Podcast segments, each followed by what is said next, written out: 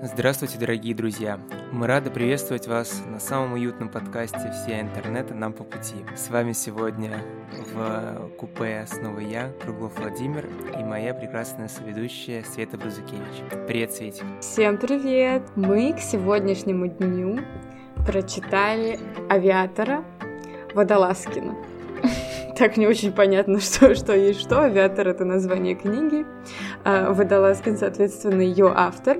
Эту книжку мы выбрали вместе с нашими любимыми дорогими подписчиками у нас в Телеграм-канале. Ссылочка на который есть в описании к данному выпуску. И прочитали эту книгу мы не одни, а с нашими еще более любимыми э, участниками книжного клуба. Если вы хотите поучаствовать в наших книжных клубах, которые проходят в онлайн-режиме, мы собираемся небольшой компанией, обсуждаем прочитанное, все это абсолютно бесплатно и в абсолютно дружеской атмосфере. Если у вас есть такой интерес, мы вас ждем. Да, приходите обязательно, у нас очень весело, мы очень подробно разбираем книжки, э, обсуждаем все, что интересно каждому из участников. Так что сегодня мы обсуждаем «Авиатора», а в понедельник, 13 марта, в телеграм-канале будет новый опрос на то, что мы читаем в марте уже в апреле. Вот. А в середине апреля будет проходить новый книжный клуб, и мы также будем обсуждать новую выбранную книжечку. А сейчас мы начинаем, отправляемся в наше путешествие.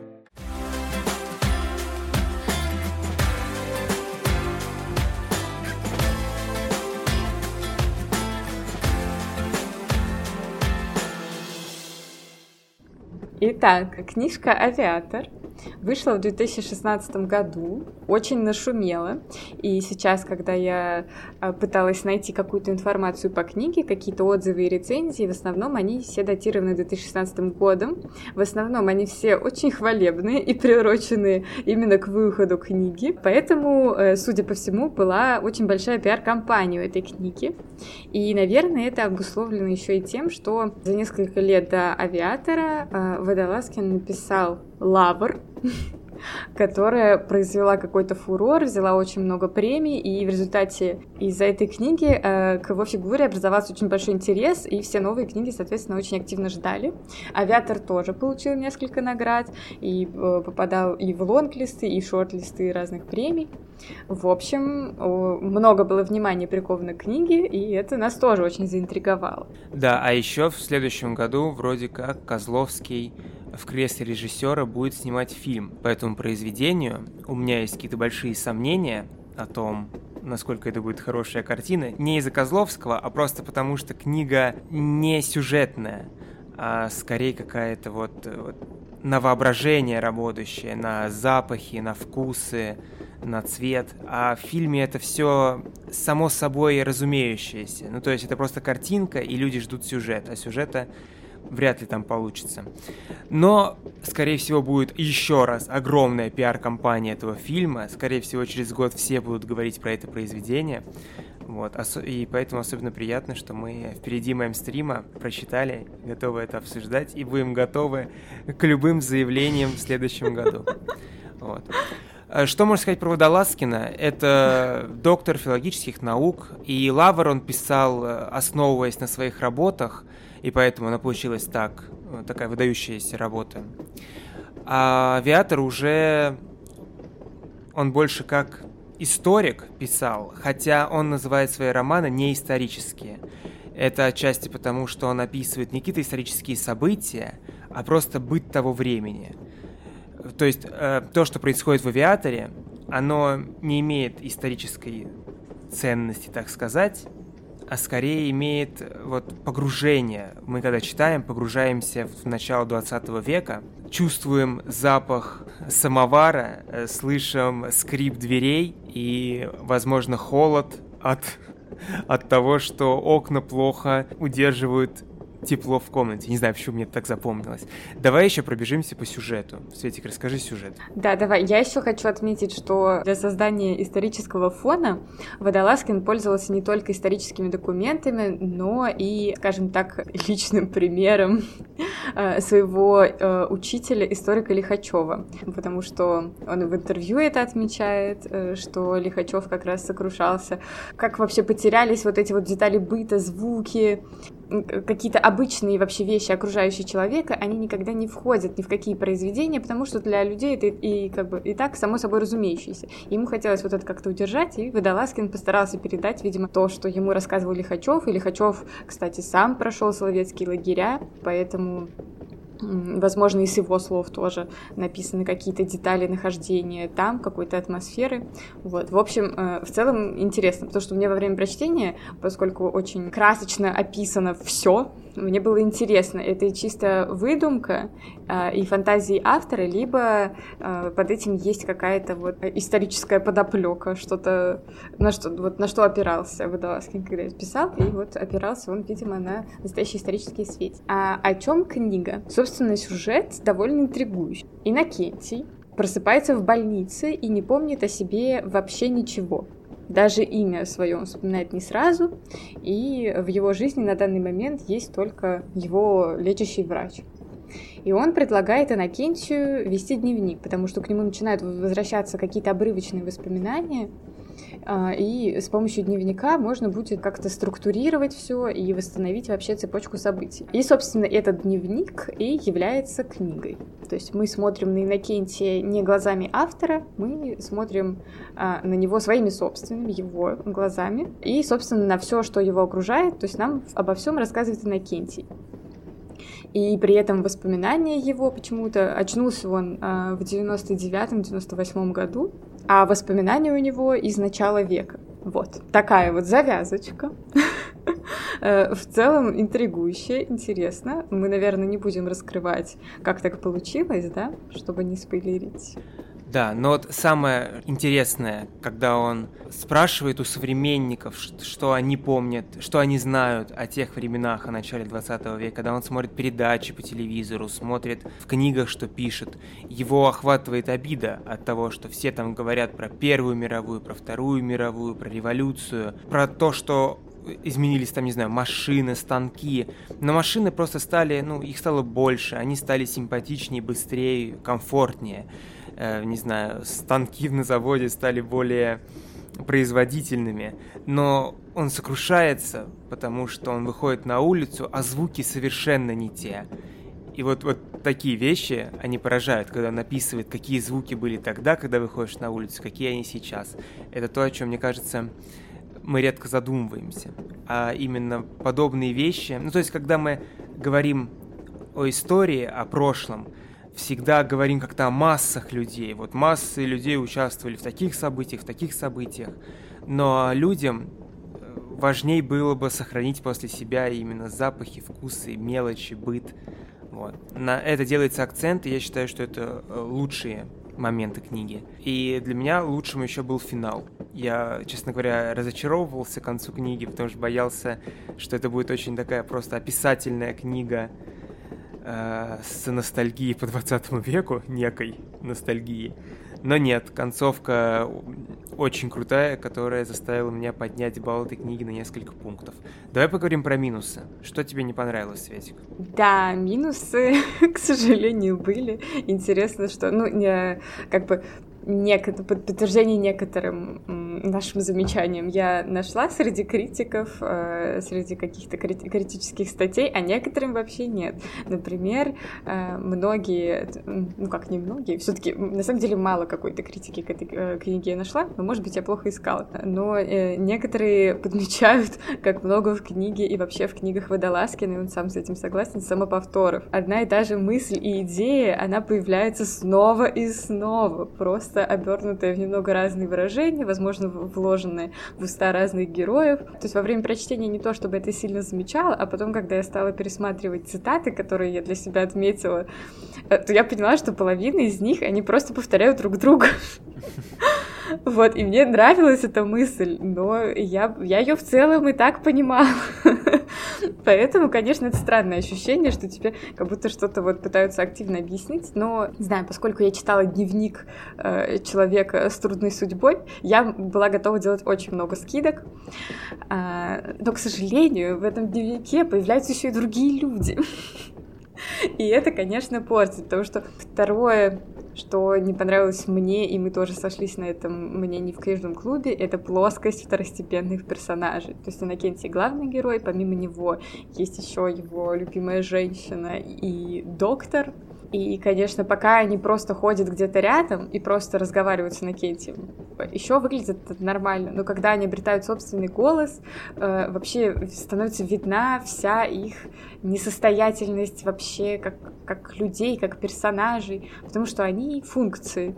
То есть их задача э, отражать мысли героя, описывать его состояние, и все. Мы не понимаем их мотивацию, зачем они занимаются тем, что они занимаются.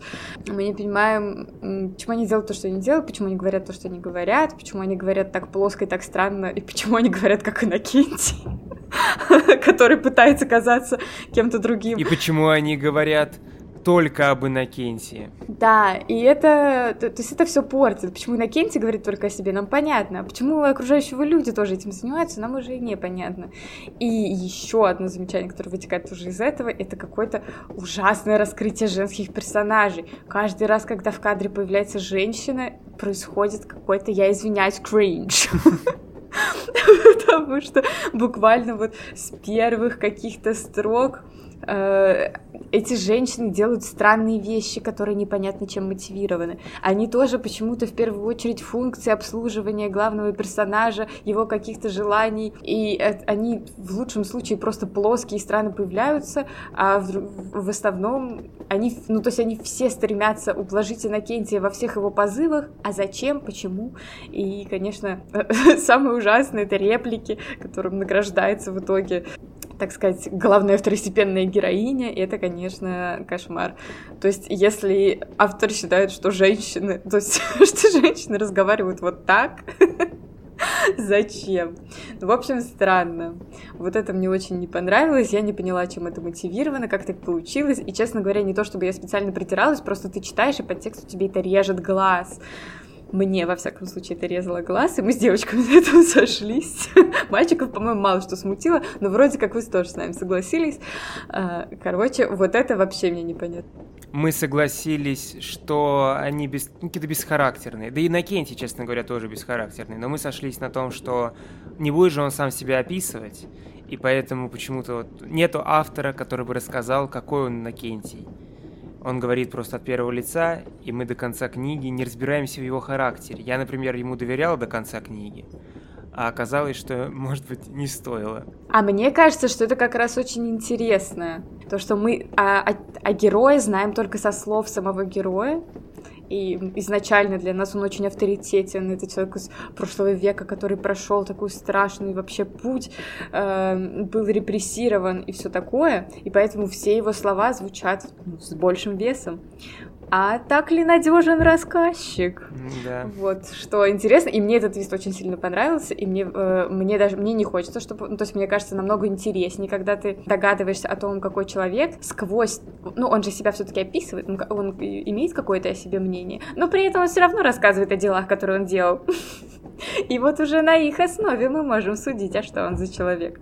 И это классно, мне понравилось. Как надо пробиться сквозь самомнение, чтобы составить какое-то свое мнение. Если бы ты могла обратиться к себе месяц назад, ты бы посоветовала прочитать эту книгу сама себе? И почему? Ну, честно говоря, да. А, во-первых, не знаю, я советую себе читать все, честно говоря, кроме, чего-то прям совсем вопиюще, э, отупевающего. Но у меня еще не было такого опыта прочтения книжки, который бы э, я бы в конце плевалась и говорила, что нет, это был опыт, который я бы не хотела переживать.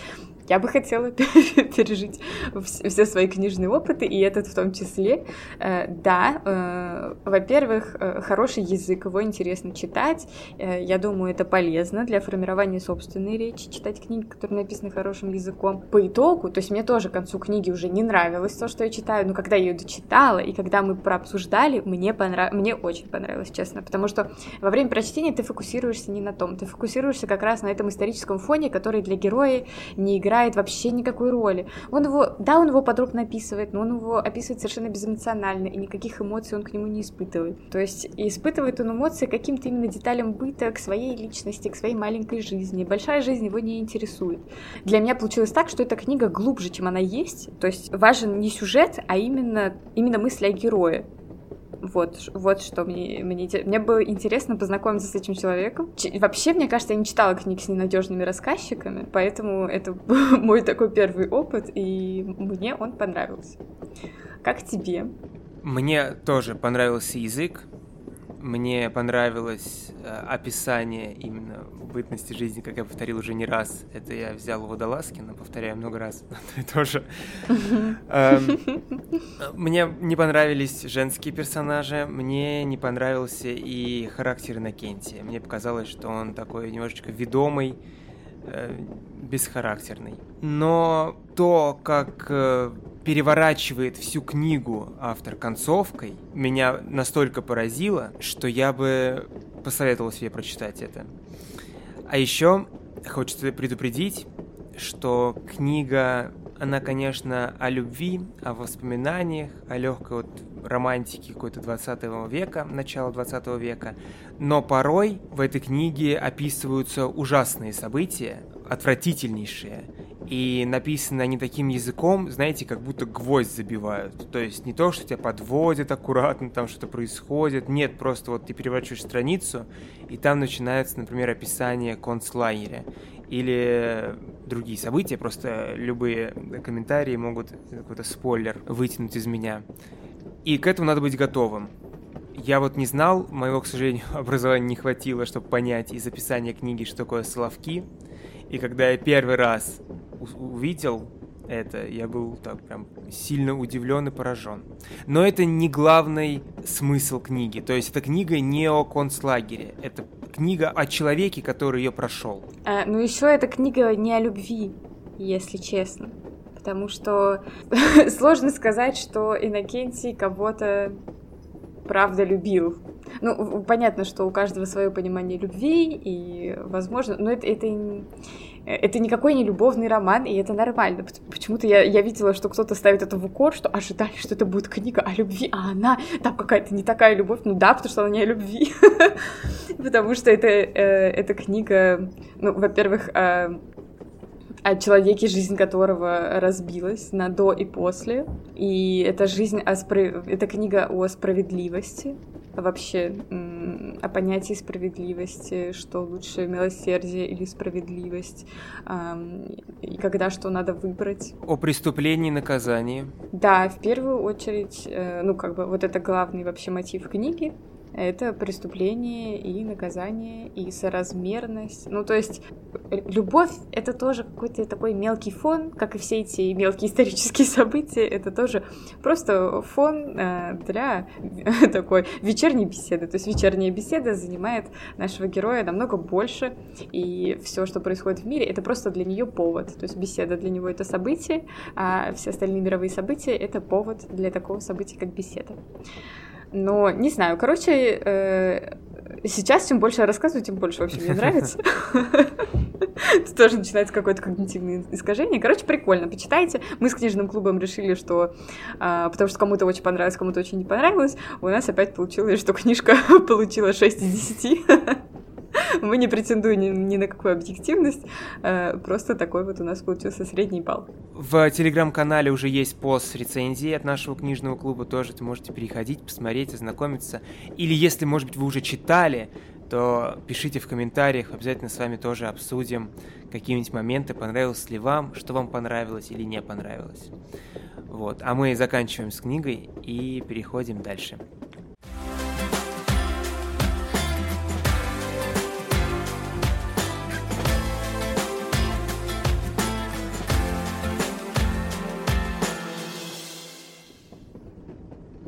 А теперь мы очень резко меняем тему. потому что сегодня не просто день, сегодня праздник, сегодня мы записываемся 8 э, марта, и э, это вообще замечательный день, потому что это день рождения Вовы. Вова, с днем рождения! Спасибо большое. Тебя, Свет, тоже с праздником. А вот с каким тебя праздником я предлагаю тебе обсудить? К сожалению, реально возникла очень большая путаница а, с вот этими гендерными праздниками, потому что 8 марта — это Международный женский день, это день солидарности женщин. В этот день вообще мы еще проговорим, чем он стал в итоге, но в целом, например, как этот день отмечают в Европе, женщины выходят на демонстрации, поднимаются активно а, в этот день дискуссии о неравенстве половом, о, о всяческих, как бы, о женских правах, скорее об их недостатке. И это день, а, который нужен для того, чтобы вспомнить, что, как бы, равенство у нас до сих пор не достигнуто, и мы к нему будем идти еще много и много лет, потому что сохраняется разница в зарплатах, а, в средней зарплате мужчины и средней зарплате женщины вообще во всех практически странах, и даже вот в скандинавских странах, которые там ближе всего к этому равенству, она все равно отличается и большую сторону в пользу мужчин. Вот, и в целом есть очень много проблем, с которыми сталкиваются женщины э, на основании того, что они женщины. Вот, и это отличный день для того, чтобы вспомнить, во-первых, вспомнить всех великих женщин, которые боролись а, за женские права, вспомнить про то, что до сих пор есть женщины, которые продолжают бороться за женские права, и тоже не только за женские. И, в общем, это также день, когда, собственно, Скорее, наверное, женщины должны друг друга поздравлять, друг другу радоваться, объединяться и вспоминать, что нам э, хорошо бы поддерживать друг друга, вот, и стараться улучшать свою жизнь. А то, что это получился праздник, когда тебя должны вроде как поздравлять с тем, что ты женщина. Да, я тут подумал, что получается у нас есть день рождения, это праздник, тебя поздравляю с тем, что ты родился, а есть праздник 8 марта, когда тебя поздравляют с тем, что ты родился женщиной. Ты родился. Ну или а, мужчиной с 23 февраля. А, вот, и в принципе я бы хотела поговорить про гендерные праздники, то есть почему возникает вот эта путаница. То есть все-таки 8 марта Международный женский день, но он не требует каких-то специальных поздравлений, на мой взгляд. То есть это, это скорее ну, день для того, чтобы задуматься и почекать привилегии, так скажем. А у нас он празднуется как э, ну как, во-первых, мне кажется, основной, основной лозунг — это день весны и красоты. который, конечно, ничего не имеет э, с оригинальным предназначением вообще этого праздника. И поэтому получается, что в корпоративной культуре и в учебных заведениях, вообще во, во всех таких э, структурах, что мальчики должны поздравлять девочек, дарить им букеты, конфеты. Дальше уже начинается то, что они не должны, но то, что происходит. Обязательно э, желают тебе... А, тебе рассказывают, что ты украшение коллектива. желают тебе быть вечно молодой, прекрасной, сияющей, мудрой. вот женского счастья. Обязательно надо пожелать, чтобы у тебя был муж и 10 тысяч детей. вот. И, э, конечно, теряется от этого вообще все на свете. И еще интересно про гендерные праздники. В целом, на самом деле, 23 февраля... Откуда вообще вот, вот эта вся путаница с 23 февраля? Э, откуда эти заявления о том, что не служил ни мужик, а потом э, обиженные мужчины приходят и говорят, что не рожал и не баба. И получается какой-то конфликт. А все из-за того, что 23 февраля — это не мужской день это День защитника Отечества. То есть это очень, специ... ну, это очень специфические люди, которые защищали Отечество, очевидно. Мне кажется, что туда лучше всего подходят э, ветераны. Ну или хотя бы военные по профессии а не срочники, которые чистили год картошку, и теперь они защитники Отечества до конца жизни. Да, да, мне тоже так кажется. И, честно говоря, я, э, как я люблю 8 марта, я бы готова была... Ну, то есть, э, мне много радости при, приносит этот день, мне, мне нравится, я люблю женщин, я люблю с ними консолидироваться и э, обсуждать э, всякие насущные проблемы и также рассказывать о них кому-то еще. Поэтому мне кажется, что аналогичный день для мужчин тоже бы совсем не помешал, потому что есть много мужских проблем. И на самом деле такой день есть. Мужской день — это 19 ноября. Но никто его не празднует. Хотя э, там бы уже не было вопросов. Можно было бы поздравлять всех мужчин с тем, что они мужчины. Не надо было бы приплетать туда никакую защиту э, и навешивать никакие ярлыки на то, что любой мужчина должен быть защитником, а если он не защитник, то он не мужчина. Потому что 23 февраля ставит именно такой знак равенства. И у мужчин бы тоже появился шанс и специальный день, когда они могут поговорить о своих проблемах, о том, что их волнует. О стереотипах. И в, в том числе. Какой должен быть мужчина? Да, я думаю, что это одна из проблем. Это то, как много навешивается обязательств на мужчину просто по праву рождения. Mm-hmm. То, что мужчина не может плакать, а то он же не баба. то, то, что мужчина должен быть сильным, защитником, добытчиком, э, агрессивным и все такое, это, конечно, очень тяжело, это большой груз, и это вредит вообще целому обществу, потому что когда тебе из, из эмоций оставляют только агрессию, это не хорошо ни для кого, и хуже всего как раз твоим близким и окружающим вообще людям, потому что э, агрессивный человек, он как бы, он больше склонен к антисоциальному поведению, чем условно плаксивый. Потому что плаксивость это считается э, женская черта, и вообще она э, такая плохая не поддерживается. И я еще вспомнила, в общем, случай, я подписана на одну детскую писательницу. А, вот, она, она вообще, в принципе, активно занимается вопросом детей и просвещает родителей по тому, как растить детей, много общается с психологами, пишет книжки, записывает мультики, и поэтому к ней часто обращаются родители с какими-то вопросами по воспитанию. И вот э, недавно она опубликовала вопрос от своей подписчицы, мамы двух с половиной годовалого сына, которая спрашивала, что ей делать, потому что ее сын, которому два с половиной года, если у него кто-то отбирает игрушку в песочнице, то он начинает плакать. Удивительно. И как сделать так, чтобы он не плакал? И ну, задается встречный вопрос, а какой реакции вы хотите от своего ребенка? И женщина говорит, что ну вот пусть он ее отберет обратно или не отдает, или пусть как-то это просто переключится на что-то другое, закроет на это глаза. Ну, во-первых, как много требований к человеку, который только что научился разговаривать, и, возможно, он все еще в подгузнике. Почему мы уже запрещаем ему плакать? Во-вторых, вот из предложенных вариантов опять агрессия, опять же, для человека, который и так склонен, наверное, к агрессии, потому что он плохо говорит. Ну, вот дети, когда они только учатся говорить, они очень злятся, когда их не понимают. У меня просто племянница на этом этапе. Вот, и в общем, и то есть, и при том, что это продвинутая мама, которая читает, как воспитывать детей, и даже пишет вопросы такие, то есть она явно вовлечена в родительство, она явно рефлексирует, и все равно вот у нее есть такое убеждение, которое она, очевидно, не понимает, откуда у нее взялось что почему, почему ее двух, двухлетний сын должен уже что-то там разруливать и не плакать. Мы с ним вроде каждый день смотрим ММА. Непонятно, почему он не учится приемам.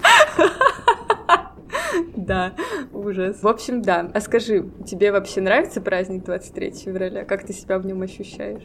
Я себя в нем ощущаю очень комфортно. Я не служил ни дня, не имею ни малейшего отношения к вооруженным силам Российской или какой-либо другой федерации. Вот. Но в моей семье День защитника Отечества — это день человека, который в случае чего будет готов защитить свою семью. Тут не до... для этого не нужно служить в армии или отдавать э, кому-то честь, принимать присягу. Вот. Просто в случае, если в нашу дверь начнут долбиться в 2 часа ночи и нарушать наш покой, то первым делом, скорее всего, отец возьмет там какую-нибудь либо биту, э, чтобы проверять, что там происходит. Вот. Ну а впоследствии уже в отпучка... отпочковавшейся ячейке общества моей семье лично без родителей, это уже буду я. Вот. Поэтому этот день мы празднуем это. Ну как празднуем? Прям празднуем. Ну вот позвонить, поздравить папу, мама поздравит папу и меня.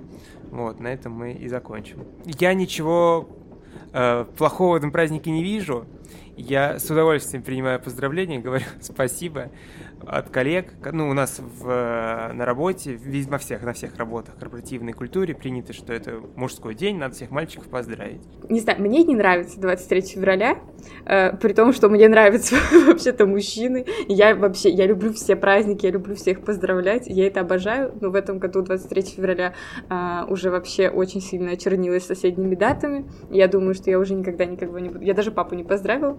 Я уже давно перестала особенно поздравлять своих э, знакомых мальчиков и поздравляла только папу чисто вот из уважения, э, потому что он привык к этому празднику, он служил, типа он много служил и все такое. Но сейчас уже нет, что-то я не вижу вообще никаких поводов радоваться. Вот, и в целом мне не нравится эта тенденция к милитаризации. То есть у нас помимо Нового года, у нас в целом не так много государственных праздников, и э, получается два из них, они очень сильно милитаризированы.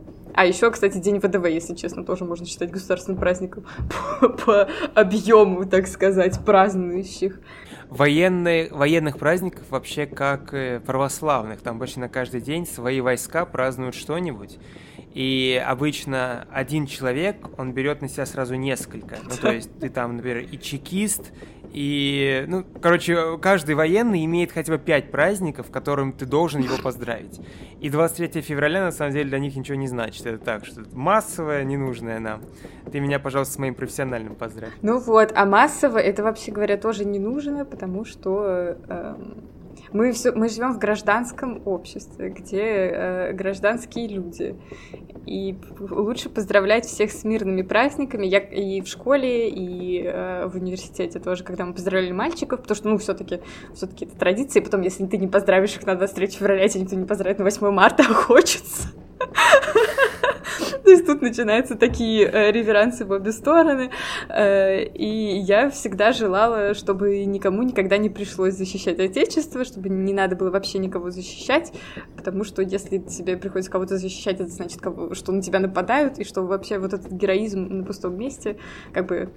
У нас есть институции, которые должны заниматься защитой вообще всех на свете. У нас у государства монополия на насилие, и поэтому по-хорошему в гражданском мире никто не должен заниматься этой защитой. Вот. И в целом а, современный мир вообще, он идет к тому, что никто ни на кого не должен нападать, и тогда никому не надо защищаться. Вот, к сожалению, мы очень медленно усваиваем эти уроки, но я думаю, что в перспективе э, я бы поменяла 23 февраля на 19 ноября с совершенно другими подтекстами и коннотациями. Вот так мне кажется. Да, я с тобой согласен, я бы тоже обменялся. Мне не хочется отдавать 23 февраля просто, чтобы э, у мужчин было хоть что-то. Ну, потому что 14 февраля мы, значит, подарки дарить должны. 8 э, марта мы дарить должны, 23 февраля я не служил, что мне дарить, а 19 ноября никто не празднует. И вот я одинокий, без подарка, а у меня вообще-то гель для душа закончился. Вот что делать человек? И носки уже все дырявые, пора новые. И носки дырявые. Вот, да. На самом деле это еще одна проблема как раз того, что Еще одна проблема патриархата. То, как сильно видоизменился 8 марта, и что, опять же, у нас даже есть присказка, я не знаю, я ее слышала, что женщина молчит твой день 8 марта, которая уже, честно говоря, сильно порочит, получается, этот праздник, который из изначально очень хорош. А, вот. И получается, что поскольку мужчина добытчик, защитник и все остальное, а женщина тут такой цветочек украшения и хранительница очага, э, то поэтому что? А почему мужчине должны что-то дарить? Что баба? Почему должен этого хотеть? Это он должен все добывать и всем дарить. И вот 14 февраля, который тоже мне нравится как день, не как праздник, потому что это день влюбленных, повод еще раз напомнить своим любимым, э, не знаю, сколько их у вас, живете вы в Тбилиси или нет. В общем, а, напомнить о том, как вы друг друга любите, провести вечер вместе или, может быть, целый день, подарить какие-то подарки. И мне кажется, что нормально обоим дарить подарки друг другу. И мы обмениваемся подарками. Хотя, о чем мы дарили на 23 февраля? По-моему, что-то поели мы. Не помню. Ой, не до 20, на 14. Короче, что-то мы, что-то мы делали. У нас там праздников просто куча подряд идет. Мы только поженились, это уже 14 февраля.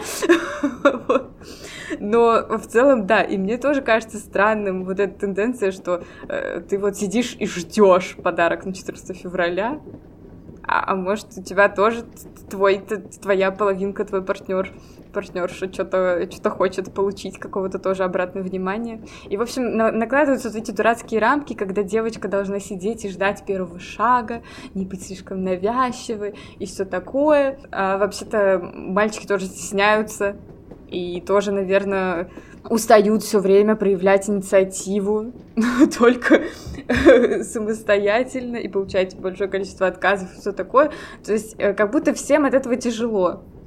Потому что, ну, хочешь ты ему написать первое, ну, напиши. Хочешь подарить ему подарок, ну, подари. Еще рождается проблема, что некоторые мужчины неправильно все это понимают, и когда им говорят «нет», когда он проявляет знаки внимания, ему говорят «нет», ему кажется, что, ну, я просто должен добиться потому что есть такой да. флер, что мужчина должен добиться, а, ну, уже не, не нужно.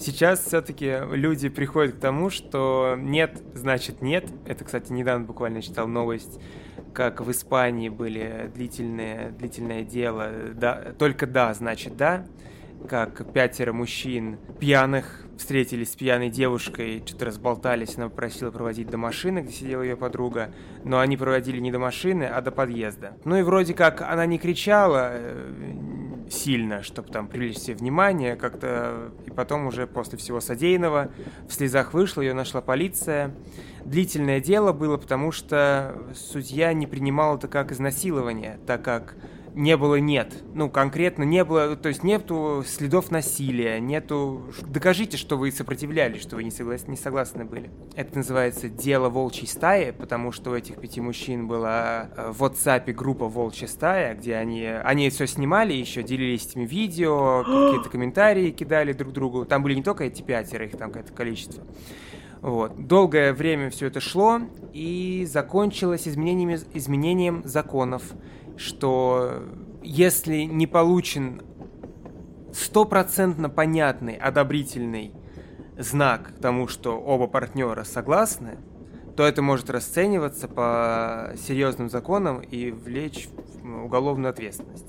То есть вот это дело, я это читал совсем недавно, потому что сейчас все эти законы вступили в силу, все еще не, не идеально, но уже шаг вперед э, произведен благодаря этому делу.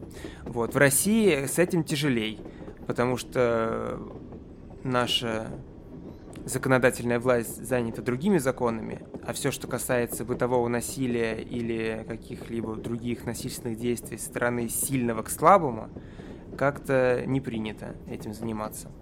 Вот. Опять же, 8 марта прекрасный день, чтобы об этом вспомнить. Вообще Испания просто семимильными шагами сейчас движется в какое-то будущее невероятное. Они сейчас принимают просто закон за законом о том, что там уже можно брать больничный по месячным, э, женщинам. Там, типа, по-моему, три дня в месяц ты можешь... На самом деле, в Европе везде ты можешь там три дня в месяц без справки просто, просто не ходить поболеть, неважно какого то пола, но они это отдельно осветили. Я не знаю, может быть, там есть какая-то особенность. Вот, и принимаются то есть они собираются работать над тем, чтобы вообще женщинам жилось лучше, чтобы не замалчивались их проблемы, и они тоже заметили, что в руководящих должностях почему-то одни мужчины, что чем выше должность, тем меньше там процент женщин, и вот они собираются вводить квоты. В общем, ну, прикольно. Вообще направление их развития э, мне, честно говоря, неожиданное, потому что Насколько я знаю, в Испании, Италии вообще, ну, как минимум была, в Италии вообще остается проблема мачизма, это патриархальные довольно. Ну, ладно, я тут больше могу про Италию все-таки говорить, но мне кажется, что в Испании похожая ситуация. Это изначально очень патриархальные государства, то есть там и сильная религиозная подоплека, и вот это все, и вот эти южные мужчины. И, в общем, ну, в общем, вообще круто, что они куда-то, что они выбрали вот так развиваться, вообще супер, это очень хороший пример для всех на свете. Класс, очень поддерживаем. Да, у нас, конечно, это катастрофическая ситуация с учетом того, что сколько вообще заявлений об изнасилованиях даже Ну, то есть не то, что понятно, что невозможно вообще никому доказать, э, у тебя даже не примут это заявление, если ты просто, если ты сама согласилась, а потом передумала, или что мужчина сделал что-то, э, на что вы не соглашались, и все, это никого не волнует. То, что у нас все ожесточается, и при этом вот закон о домашнем насилии мало того, что не приняли, еще и сколько чего, бил жену 500 рублей, бил человека на улице, э, все-таки тебе за это следует какое-то наказание. В общем, очень сильно грустно. Я надеюсь, что что-то в этом изменится. А, надеюсь, что в скором времени, потому что это, это действительно мешает женщинам жить. Основная часть женщин, которые сидят в тюрьме, они там из-за того, что они э, убили своих э, сожителей либо нанесли им какие-то тяжкие пятилесные повреждения во время того, как они защищали. И сколько вообще смертей от бытового насилия среди женщин от своих сожителей, это невозможно посчитать. И все эти истории про неприехавшую полицию, про э, убьют тогда и приходите. Это все, конечно, очень страшно, очень грустно. И я даже сама сталкивалась с такой ситуацией. Это меня повергло вообще в шок. То есть я слышала все эти истории, но казалось, что это где-то там. А я жила рядом полицейским участком. То есть у нас постоянно и по двору ездили полицейские машины, и мимо, и вообще всех мастей, потому что у них ну, буквально 5 минут до него пешком. На машине вообще это ничего не занимает. А, и у меня под окнами ночью мужчина избивал женщину, и она кричала «помогите!» Вот я прям их видела. То есть я, и там, ну, там много окон. Это, это не двор как раз, это на дороге. Там много домов стоит жилых. Э, это спальный район. Я вызывала полицию, по-моему, дважды. То есть я, я как бы звоню, говорю, что происходит. Мне говорят, да-да, конечно. В итоге никто не приехал. То есть они еще минут 20 там э, вот это продолжалось у нас под окнами, а потом он ее просто куда-то утащил, и все. Ни одной машины, ничего вообще не произошло. Я до сих пор не до конца понимаю, что делать, когда, э, например, соседи ругаются. Когда там какие-то крики, оры. С одной стороны, ну, все ругаются. Мы поколение чуть поспокойней, а некоторые взрослые там покричать любят и посуду побить. Но это не значит, что кто-то кого-то бьет или что кто-то в этой ситуации недоволен, еще не понятно, кто на кого орет. Но, в общем-то, крики очень устрашающие, вызывать полицию, не вызывать. Я просто недавно засыпал под такие крики, и я лежу час, чуть не засыпалась, и вот в сомнениях, что делать. Прям, прям страшно все это звучит, а что делать, не понимаю. Да, у меня тоже были Вызывать такие ситуации, но э, поскольку я много слушала конфликты соседей, у них, я поняла, что они, ну, они просто так ругаются, там просто, скорее всего, была очень уставшая женщина. Но я тоже становилась уставшей женщиной из-за того, что они ругались в 4 утра. Но мне кажется, короче, это точно не какой-то не какой-то рабочий совет, потому что непонятно, какой рабочий совет. Э, то есть, действительно, вызывать ли полицию? Во-первых, полиция вряд ли приедет, если честно, они не любят приезжать на такие домашние разборки. Да и что им делать? Ну, то есть, э, вот они приехали, ну, правда, что-то тут женщина в слезах, но побоев нет. Или там э, мужчины там красные, как рак, ну что все эмоции. А что с, с ними делать-то? Преступления нет. Кричать не запрещено друг на друга. Бить посуду тоже. Ну вот что делать? Никого еще не ударили. При, приедем, когда ударите. Ладно, ударят, ударят тоже никого не волнует. А, например, я, я сколько раз я вызывала полицию на то, что... Потому что я настоящая бабка. Потому что мне надо было на работу. А, на то, что кто-то устраивает у себя вечеринку, и у них громко играет музыка. И они приезжали. Вот это удивительно. А это вообще, эта ситуация супер мелкая. Ну что там? Ты, ну ты уже, ты едешь, ты знаешь, что там малолетки устроили какую-то тусню. Ты только подзвонишь в дверь, они уже все... Ну, то есть это тоже вызов никуда. И ничего не, в принципе, никогда не происходит с этим. Ну, то есть ты приезжаешь просто припугнуть, показать, что так нельзя делать. И в данном случае тоже прийти и сказать, вы знаете, э, что-то вы тут странное делаете, вы в курсе вообще, что так нельзя? Это бы тоже, наверное, могло кому-то помочь. Просто понимание того, что так нельзя. Потому что мне кажется, что у многих мужчин, которые вот так агрессивно себя ведут, нет понимания того, что так нельзя. У них как раз есть обратное понимание, и вот эти все оправдательные приговоры, они тому, конечно, подтверждение. Да, я тоже хочу под конец свой спич э, закинуть, почему для меня эта тема очень важная. Во-первых, э, чаще всего почему-то именно женщины пытаются отговорить меня от этих позиций. от э, отхода от традиционных ценностей, на то, что женщина должна быть хранителем очага, а если мужчина зарабатывает меньше женщины, то это вообще такой себе мужчина. Вот. А еще если мужчина не может защитить, тоже с таким лучше не связываться. Вот. И поэтому мне особенно обидно, когда мне присылает моя подруга, учительница, урок э, традиционных ценностей, где Охлобыстин рассказывает, что мужчина — это добытчик и защитник, а женщина — это украшение и хранительница очага. Мне непонятно, какой очаг она хранит именно, очагов уже давно нет, а мужчина никого не защищает, ну, у нас никто не нападает особо в обычной жизни, а, а также в современном мире женщина ничуть не хуже справляется с, э, с добычей если мы говорим про добычу денег. А не знаю, про какую добычу он имеет в виду, но с добычей денег справляется неплохо. Не хочется, чтобы просто детям это рассказывали, маленьким девочкам, которые как-то смиряются со своей целью и какая какой у них дальнейший путь.